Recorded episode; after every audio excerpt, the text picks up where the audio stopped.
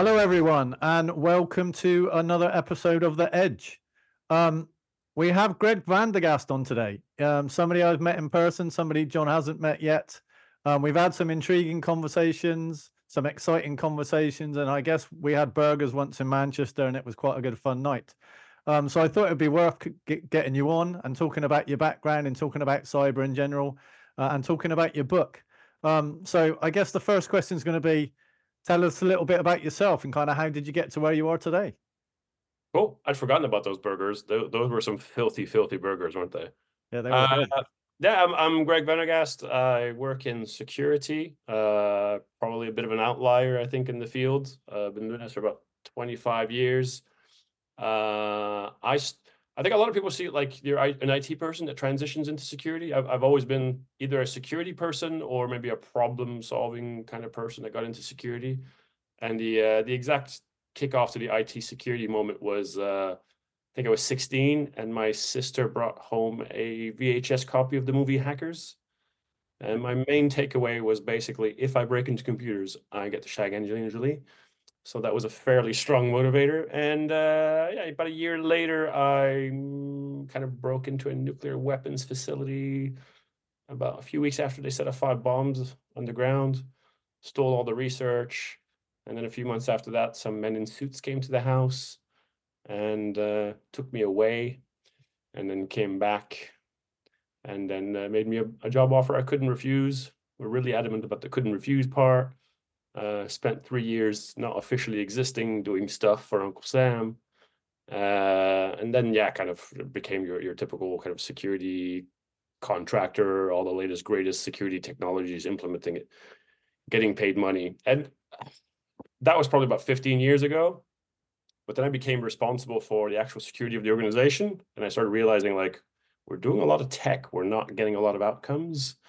And uh, a lot of my focus of the last especially five years is 10 to five years has been really like how do i actually structure this? How do we actually make this work for a business so we actually get results and we have fewer issues and we see an improvement over time? And yeah that's that's kind of what i advise on what i write about and that's that's my bag. Dang you hit like two movies there sneaker or uh, sneakers and then war games. Killing me War Games is a great movie. I hadn't I know, I know. New War Games has nuclear weapons involved in it. Yeah. Yeah. yeah. or hackers. Hackers. I'm sorry, it was hackers, but hackers and war games. Those are like the two movies that everyone that I talk to says, I watched one of those movies and that's why I got into security. Yeah. Although I hadn't thought about sneakers, but I really like sneakers. That was a good oh, one too. Yeah, good so I'm gonna have to rewind a little bit. So if all this happened when you were like 16, 17 years old, yeah how did you get to the point where you could do that? What, what, like, where did you start playing with computers at the age of like five, or did you no, really no. start at 16? And I'm like, suddenly you're hacking into stuff. Honestly, I think at the time, I think I had like a 286 computer and I had like a dial up internet. And uh, yeah, I just started kind of learning. I didn't even know, like, I was on Windows 3.1, I think. I think my computer really struck. I think I was running that like 16 hours or something because my computer wasn't was actually below the minimum spec because you needed a 386 or something. Um, just connecting, learning, reading a lot of books, you know, going on like Usenet and then browsing these things and then learning about Linux and installing Linux and playing around with it. Um, and initially, I, did, I, you know, the internet, you had to actually go to the store and buy a copy of like Red Hat Linux because you couldn't yeah. down it was too too heavy at the time uh, for the connections we had, and just kind of learned about it. And you know, again, Angie, Angie good good motivator. Uh, but always always quite curious about how stuff works. Okay, now I have Linux. So how how does DNS work? How does this email service work? How does you know how does SSH work? And and just I think I was reading a lot of the O'Reilly books. I think by the time I was like 20, I had at some point I have I had every O'Reilly book ever written, but then they just started making way too many and I couldn't keep up. Yeah, I mean, to be honest, before I have these kind of conversations, I stalk people a little bit on the web and on LinkedIn. Uh, obviously, I've met you, but I still stalk you a little bit. And I look for your list of qualifications, and I'm like, do you just have every one, like every cyber and every Cisco, and like? the funny thing is, I became quite. It was weird because I remember you know, you get into the operating system, the hacking scene, we're talking like late 90s, where very few people had in-depth networking knowledge. I remember like buying like the TCP IP illustrated volume one, two, three, and reading all of that. And I got to a point where like there's in that book somewhere in chapter one, I think there's actually a mistake in how windowing TCP IP windowing is described, or an inconsistency or something. Uh, I remember that. But just learning a lot, and then because of that, got like a shit ton of sorry, bleep ton of uh, Cisco certifications, and yeah, I got the CISSP and the, the the three specializations: the architecture, management, engineering, CISA, CISM, CGEIT, CCH. Uh, I just went on a binge and got loads and loads. Never studied for them. Well, never never took a course for them, but I would always go to Borders or Barnes and Noble, the two main bookstores in the states. Buy the go finish a test, pass by the bookstore on the way home, get the next book, read it. One or two weeks later, take the test again. And I think at one point I did like 14 certifications in 16 weeks or something. Just yeah, churning. I've let every single one of them lapse. It's just not relevant anymore. So what what convinced you or encouraged you to go from that kind of life into trying to help people? Because they're, they're it's like the opposite end of the spectrum. I guess the men turning up at your door and taking you away probably encouraged that a little bit. Well, um, I don't think I was ever a bad guy. Oh, it's just like curious teenager. And, yeah, it's all virtual. You don't really realize that there's, especially back then, you know, there wasn't a whole lot of talk about cyber and this and that. Um, but the funny thing is, I remember the, I th- I think even back then, in in looking in hindsight, was always more of a defender or a of myself, of my own system, than someone who went out and hacked because you didn't have like firewalls, we didn't have home routers, we didn't have like netted IP addresses or any of that. So you had to make, if I got on IRC with a bunch of other hackers, I had to make damn sure my machine was was really robust because it's your IP address that shows. And if you hadn't hardened everything, patched everything, configured everything right, you, back then hard drives still made noise and still had little LED lights. So they you just went and you realize why is everything shutting down? Ah, someone's formatting me. So, so you kind of like I learned this really big focus on like I need to be really thorough and systematic in how I harden my box. And I think that's where that started. And when I first started building uh, security programs, it wasn't like NIST or this or that, like, oh, implement all these security technologies. It's like, do your IT really, really well, provision your systems well, configure them well, maintain them well, patch them well, uh, assign your user permissions well. Uh, that that's always been like a big part of that kind of have really high levels of quality and everything you do from the ground up. Uh, that's one thing that I think a lot of people don't get nowadays. I, I see people working for large VAR now. I see people like, oh, we want to buy some EDR. And like, do you, how's your asset management like? Like, do you even know how many assets you have? Like, no, I don't think you need an EDR. I think you need to know what you have in your environment first. And then we're going to see how well it's configured. And then we're going to see how you manage it and how you provision it and how you end of life it, how you assign rights to it.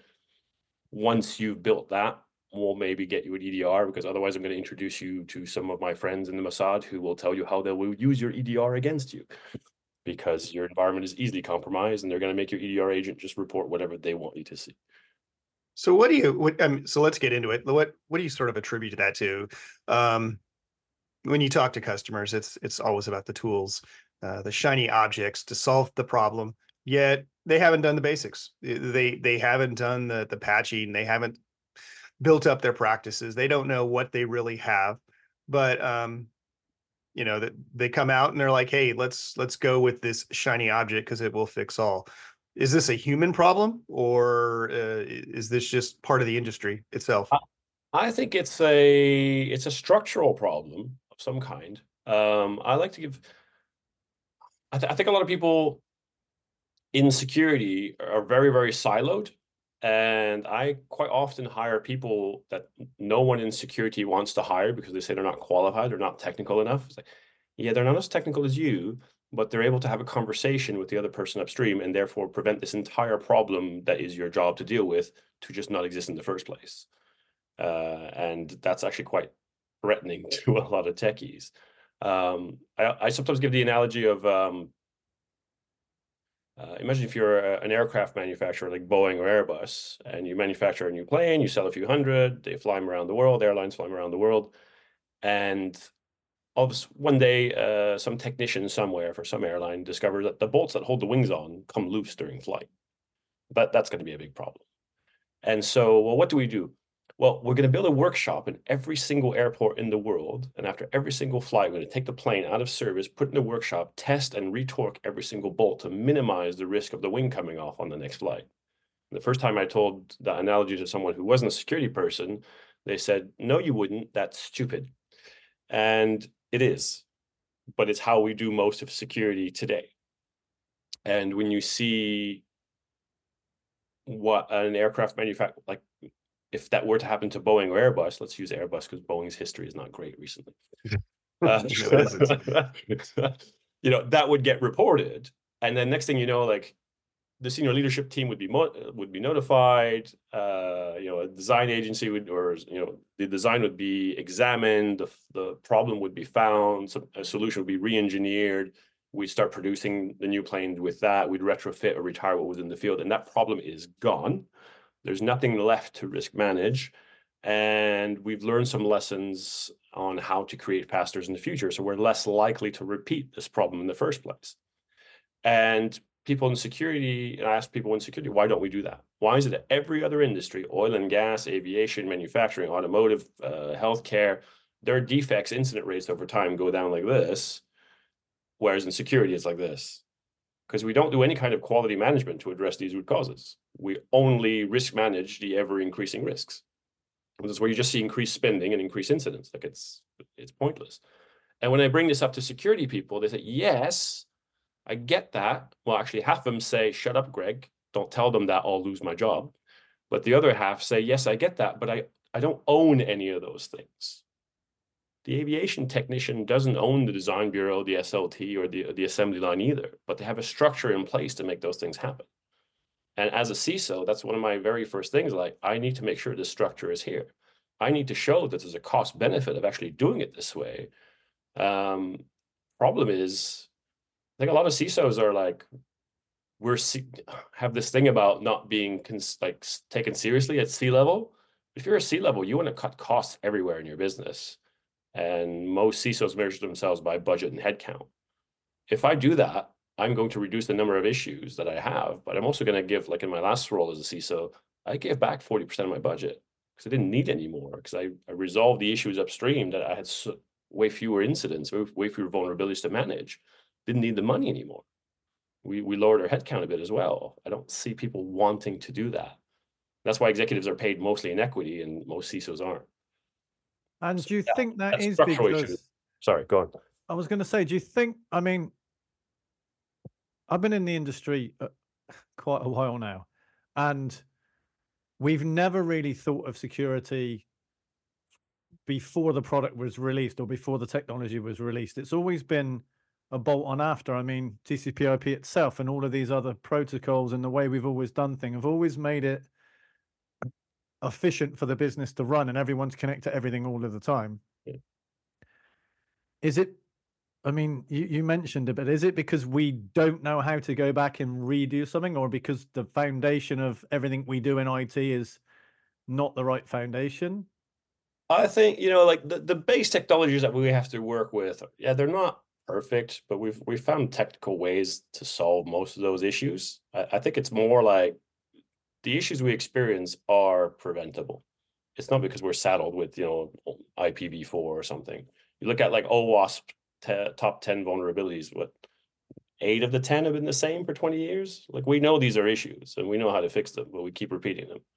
I think we have a, it's that structure. And I think a big part of the problem is security having such a big disconnect from the business. Uh, I, like I think most CISOs need MBAs or at least finance degrees or something. Because if I can, if I have an engineering department and they're causing me so much grief by behaving a certain way, which is causing me all these extra issues to manage, but they do it because it saves them 10 minutes a day. Well, if I didn't report that you know, keep track of those things and then start assigning my costs to mitigating or, or managing that issue. And then I take that to the CFO and say, that 50K uh, engineering saved you last year. Yeah. It's cost us 800K to manage. Ah, the next thing you know, the CFO is kicking their ass and I want my 750K back from you guys and do it this way because you might be saving 50K from your budget, but at the end of the day, you're costing the business, you know, the balance 750K a year. So I think we, we need to be able to like understand the, the total cost of ownership because we're, we're supposed to be there to minimize loss to the business. But if we are not addressing issues upstream, we're not actually proactively eliminating any loss to the business. So the average tenor for a CISO is like two and a half years. It may even come down over the last couple of months. Um, how are they expected to learn the business if they're not there that long? And and do you think they need to learn the business? And why are people leaving? And that's a I lot. wouldn't, I wouldn't say they have to learn the business. They have to learn business. And I Yeah. think once once they understand business, once you're able to have a conversation with the CEO and say, look, we need to systematically go through all of our business processes so that we make sure that they are of high quality, which is good for business also. It means you're going to have lower costs, efficiency, synergies, and fewer vulnerabilities. Because vulnerabilities are quality defects, whether they're in code, in configurations, in system built, in process, in maintainability, uh, in human behavior. They're all quality defects. Um, I had one case where, like uh, a couple of years ago, a lot of my engineering issues were, uh, a lot of my vulnerability issues were caused by engineering practices. By addressing those engineering practices, we dramatically reduced the number of vulnerabilities we had. We also lowered our AWS our AWS bill by 30%. That was 150K a month. That that's a big saving to remove security vulnerabilities. So security doesn't have to be a uh, cost center. I think it should be a quality center. By by treating things as quality issues, you drive all these efficiencies. And once you explain that to CEO, they they get this. They understand quality management. They understand that things have to happen upstream if they're to be maintainable. So what do you think? We are it is self-siloing. I mean, the CISO role's relatively new. Um, and it comes with a lot of risks. There's regulations at the moment, and and there's all kinds of stuff that means you're personally liable, and and all of those things. So nothing's really encouraging someone to be a CISO today. Um, but but do you think your security backgrounds that enabled you to become a CISO that thinks of the way you think, or or is it what makes a good CISO? I think uh, I more and more like I I enjoy the business and the problem solving aspect of it way more than the technology itself.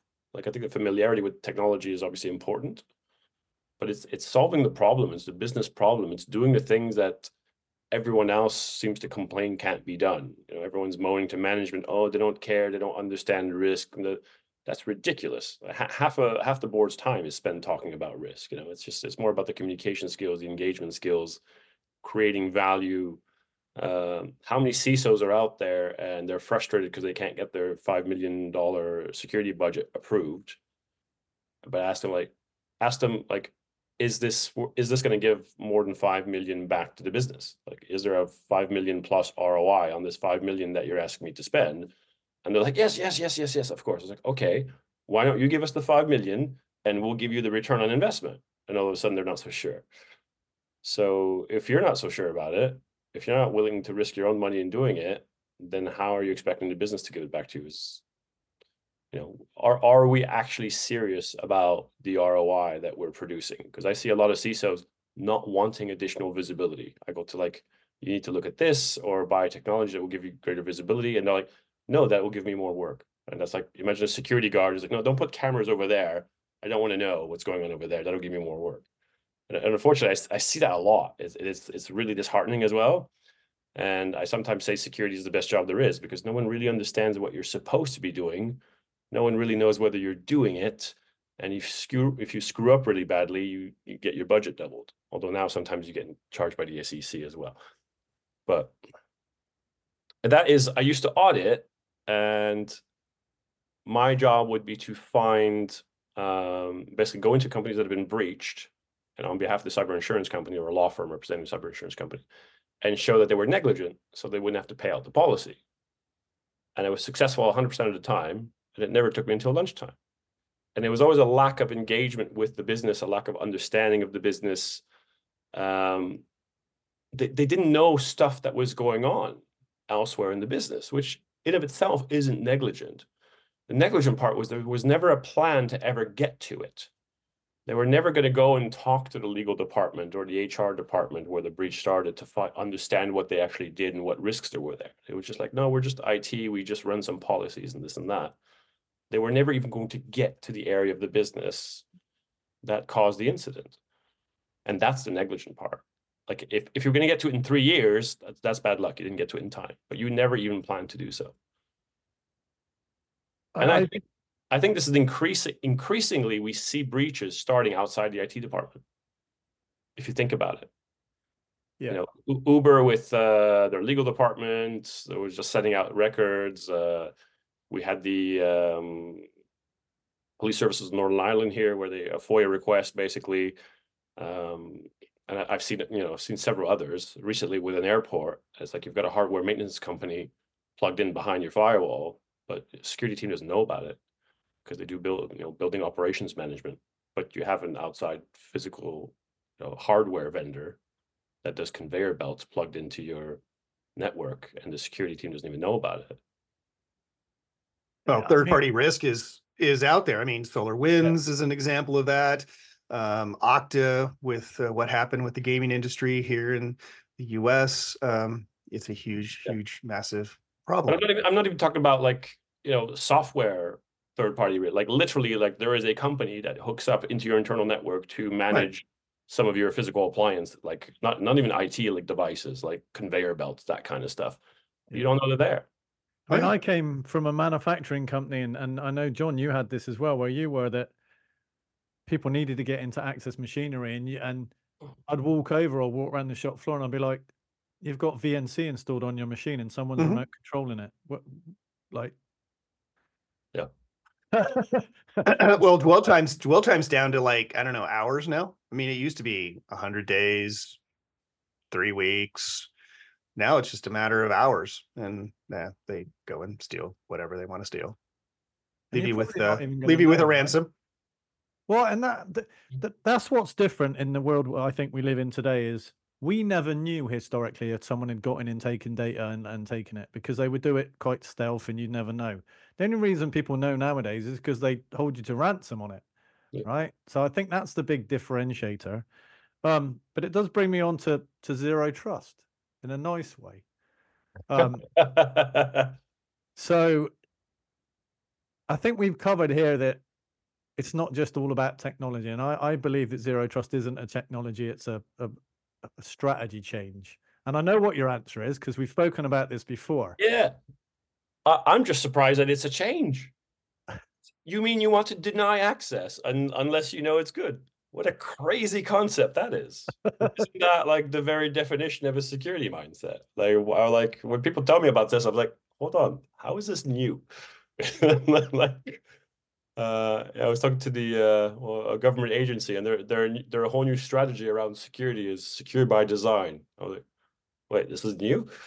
Oh, it's it's a bit worried. Um, and if I had- you haven't done that before? yeah, exactly. Like, I had a chat with like uh John Kindervag a year or two ago, and I was like, John, like, explain this to me because in my head, it's always been like, it, it's basically just try to limit the access as much as you can in as many dimensions as you can, as many layers and levels as you can.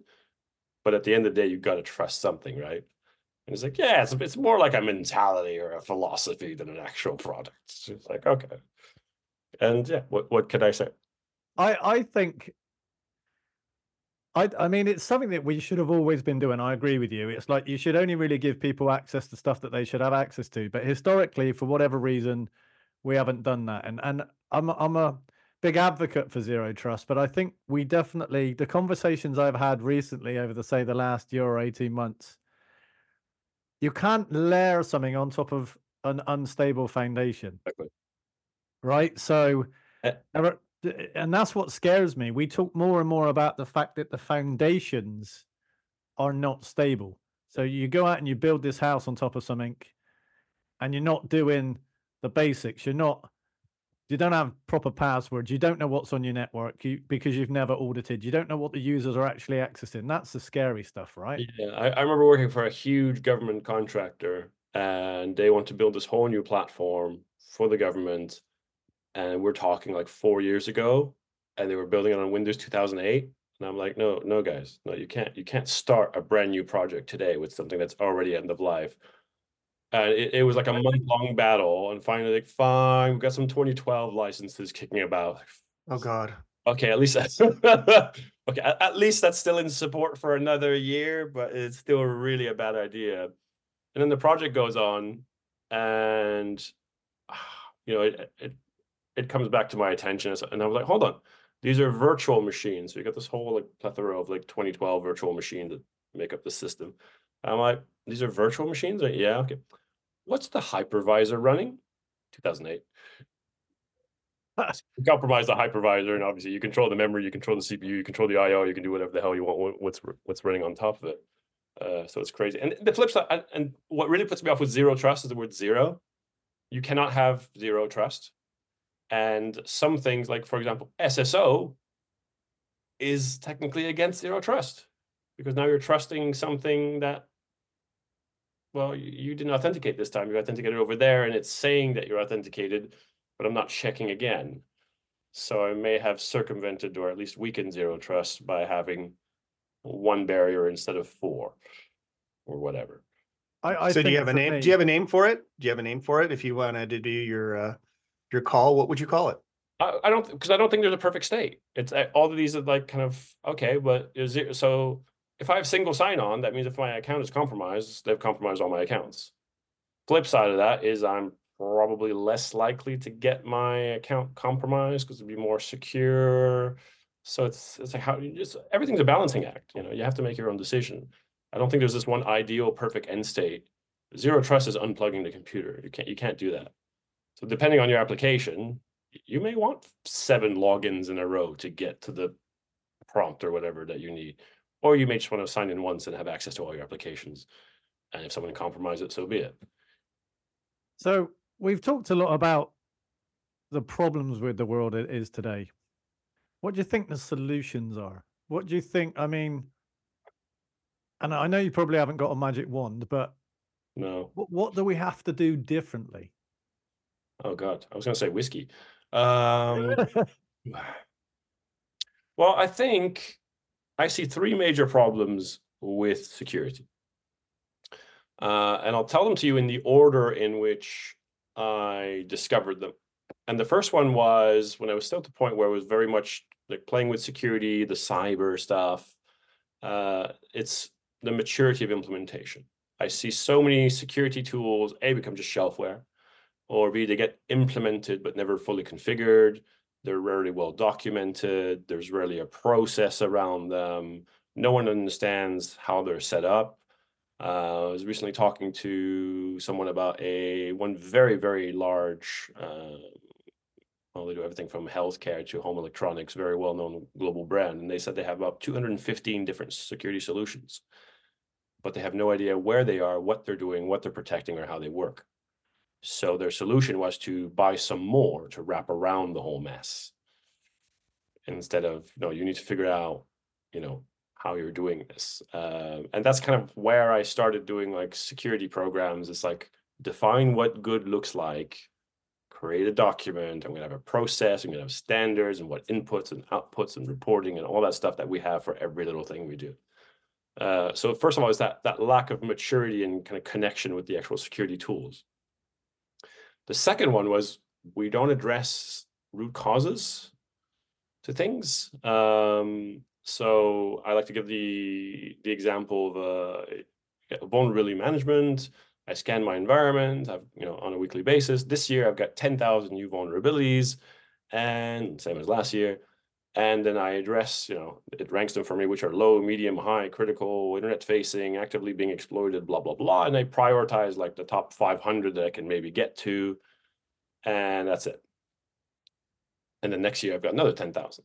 And I do the same thing over again. And again, I can get my 500 most critical ones, but I'm just, I'm building up all these low, medium, high vulnerabilities in the meantime. Uh, but no one goes and looks at the result and said, yeah, about a 40% of these seem to be based on bad patching. And we have new vulnerabilities that are five-year-old CVEs. So clearly we're using old code in new applications and new deployments.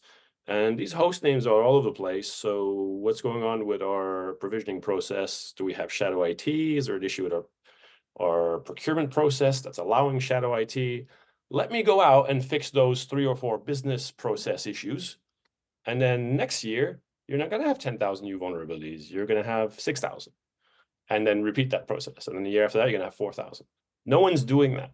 And in fact, the whole classification could even be irrelevant because it's the fact that a CVE, particular CVE, is isn't critical, doesn't mean that whatever caused it can't produce like a real serious issue the next year. If I if that CVE is because I have developers using three-year-old code and incorporating into new applications, there's nothing saying that next month they won't introduce another piece of three-year-old code that's really, really critical. So you have to look at the root cause of why you have these things, not just the things you have. Why are they there? And, and no one's fixing the root cause to actually reduce the workload. And that's why we see security just like that. So that's the second issue I see. And the third one is that IT silo. Like we really need to stop doing IT security, cyber security, and start systematically going through business process of every department and making sure we do those things securely. So do business securely, not cyber security. Those are my three big issues. And those are the things I think we should be doing differently. And why do you think we're not doing them? Because it's boring. Yeah. Go buy the shiny object. Yeah, exactly. People, I, I think the people in our industry prefer to play with shiny tech. In fact, I remember a half a million dollar order for firewalls where the vendor was selected because the LEDs were a cool color. Yeah, I, I mean, I don't disagree with you, and I'm, I mean, maybe I'm just throwing a grenade in for the fun of it, but They are fun. we we we are going to continue on this journey if we don't do something differently. I mean, I when I was in in the corporate world, we we would patch every weekend. So I lie, one weekend a month we would patch, but we would keep an eye on on more critical patches and we could get downtime window. And I worked for manufacturing. Getting that downtime was really, really, really hard. And the only way we managed to get that downtime is was we got compromised one point. And I'm like, well, because you don't let me patch. I mean, this is critical. However, I still think we're patching too often. Whoever's writing the code, and it's not just particular, like it's all the vendors that they you constantly are patching all the time. Maybe we just need the right code that is more kind of secure in the first place. Um, but I also agree that there's a lot of noise in the industry about there not being enough resources. But actually, if we do these things that you've just outlined, maybe we can get away with having less resources because you've got less problems, right? Yeah, I think I'm quite dismissive about all the AI hype, but I think AI could potentially be a massive savior here in terms of code quality. If we if we can get AI to start writing code that is clean, then we can really turn that around. And not just clean, but I think like everyone wants to code Python now. Python is 76 times more computationally intensive than C. If I go to a CFO and tell him, you could reduce your compute bill by 98% by switching programming language, he's going to fire every Python developer into place and find some C developers. but they don't, they don't know that, right? The business doesn't know that. So what if what if I get an AI to recode my application in C or assembly without including any of the libraries, any any of the library functions that aren't actually being used in my app that are still being included, rewrite all the functions so that they're as lean and clean as possible. I mean, we we would save. I, I remember once if we switched all the Python code, if ever, like if everything ran on Python versus C, if we switch to C, the difference in uh, compute savings would be equivalent to taking 250 million cars off the road. That's how much energy is used just from inefficient code versus fast code. That's every single car in the EU off the road. Uh, I mean, yeah. Me- meanwhile, Microsoft Teams, my laptop wants to take off every time I start it from the fans spinning up. But they're talking. We started on Teams. Yeah, exactly. Don't. So so there's that, and then the the whole skill shortage thing. Like my my whole analogy for the security industry workforce is a bit like uh, uh, also petrolhead like you. So it's it's this car factory, and uh, you know they, they produce these cars on on this assembly line, and after hundred stations, the car gets pushed out of the out of the factory into the, the parking lot, car park, whatever, to be sold. Except they push it out from the third floor, so the car's all smashed up. Shit, we can't sell this. Move it over. And then we get we build a little workshop around it and we get some people in and we assess well what's the damage? There's multiple damage. How do we prioritize what's good enough?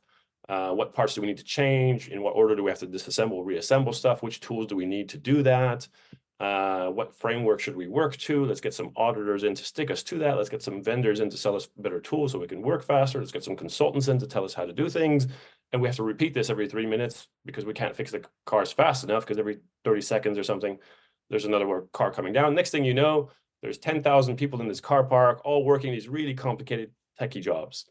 And I will then go and hire five or six people who no one wants to hire. So I'm paying them like 30% below market rate salary as well, saving my business money.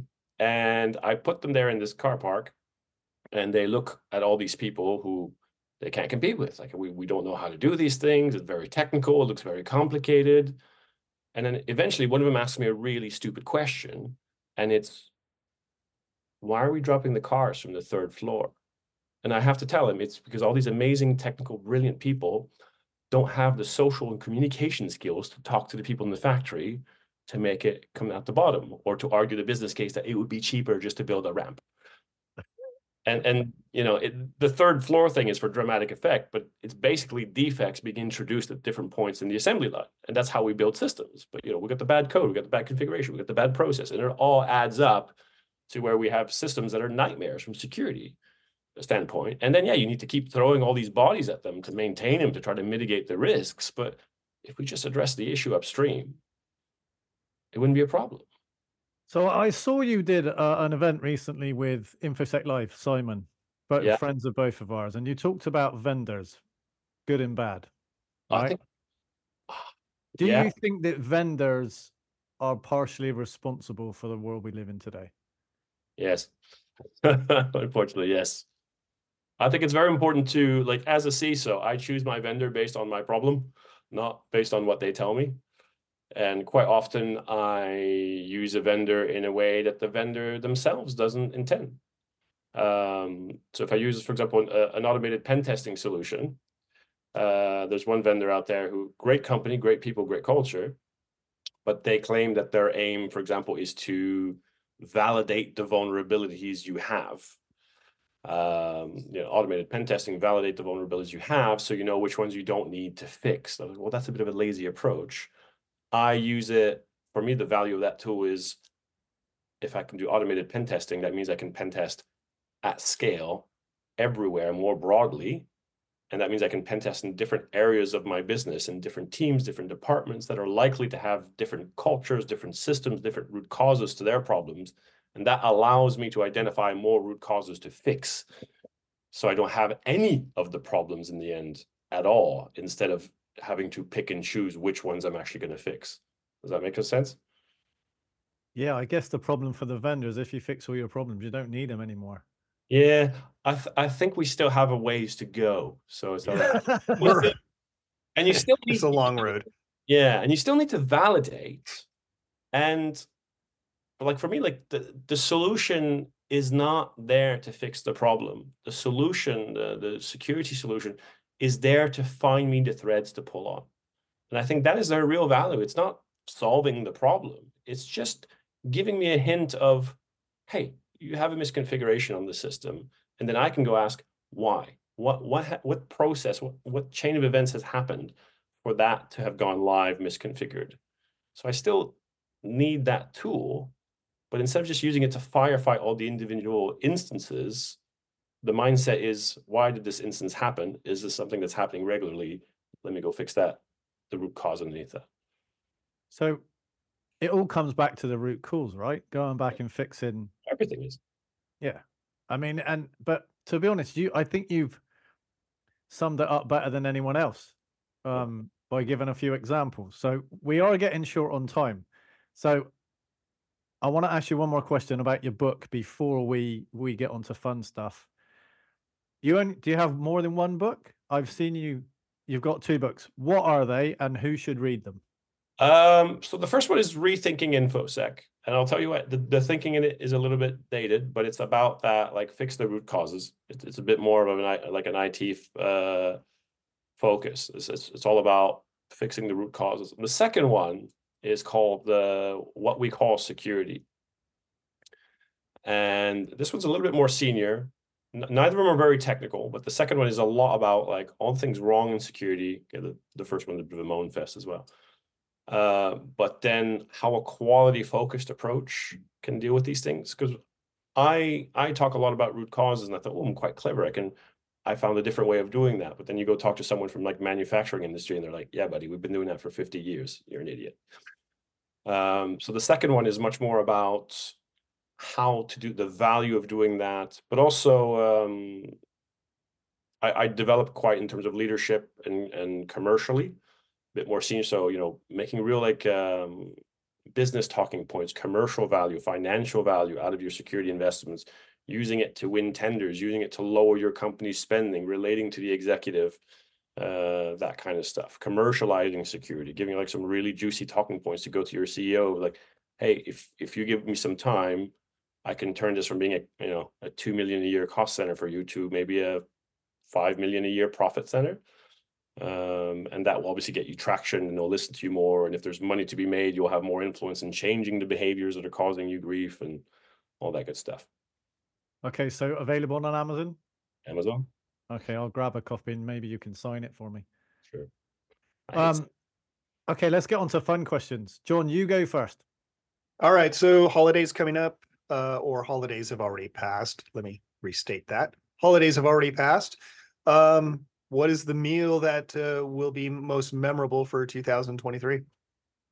The most memorable meal for 2023. And obviously the burgers that we had because I was there, but go with a different answer. Honestly, that that might just be it. That was just uh, filthy. Um, I was in France. There was some pretty good food there. I'm not gonna lie. But obviously, it's gonna be something my girlfriend made pick any random meal my girlfriend made. That that'll be it. well, so so so what what is it? Let's let's pick one. It'll be something Ukrainian. That's all. okay. I wouldn't all be able to name it. I wouldn't be able to name it. Some um, they I, have developed a love for sour cream. I thought it was really really weird, but she's Ukrainian. She just just, just put tons of it on everything. I yeah. See, I only know sour cream, I guess, from a Mexican point of view. I haven't thought of it yeah. from a Ukrainian point no, of view. No, we'll have to I'll have to try and experience that. Um, they put it in soup. They put it in everything. Wow. Yeah. Um, I, I have one final question then. Obviously, I've got pictures of cars in the background. You, you've I can kind of see half a picture of a circuit in the background on yours. Um, Mine's going to have to be because I know you've had some some nice cars. I think you had a Gallardo at some point. Uh, you were telling me a story maybe in Italy. Was that right? Did I get that right? They're big fans of speeding in Italy. Yes, it's the yeah, only I... live where the police. The main focus is on keeping traffic moving. So speeding is actively encouraged. They, yeah, they love it. I, I certainly remember that from there. But what what's the best car you've ever driven, and where was it? Um. Uh tell you what, I'm I'm really getting into my kind of track days, and you know, I thought I was a decent driver, but I'm like starting to really push the the limits. So I've got a first gen uh, GT4, and I took that out to Donington uh, two three weeks ago. We yeah, no, a little while ago. That was back in December. Um, and yeah, it's it's just mega on track. It's noisy, it's uncomfortable, but in in the moment, it's just really really intense. Not a bad circuit, Donington. Yeah, yeah.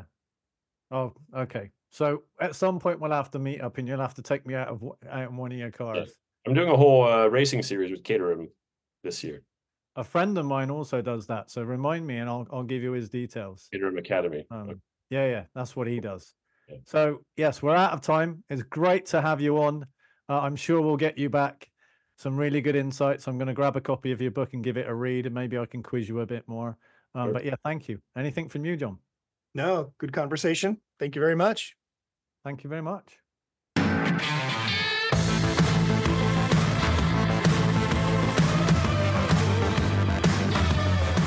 Thanks for listening. If you enjoyed this discussion, please give The Edge a like and a follow on your favorite podcast service. And also connect with the SSE Forum on LinkedIn. Get all the latest updates and news on the phenom known as the Security Service Edge.